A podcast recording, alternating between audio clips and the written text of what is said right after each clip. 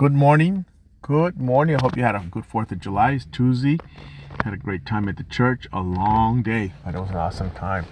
Uh, if you don't have a family, if you don't have something you're looking for, we're here for you. We want to be your family if that's what you want. If you're not, it's okay. God bless you. Have a wonderful day. We're praying for you. We're trusting the Lord will do a work in your life. And uh, we have church tonight at 7 for prayer. Come on out. Don't stay home. Come on out and hang out with us.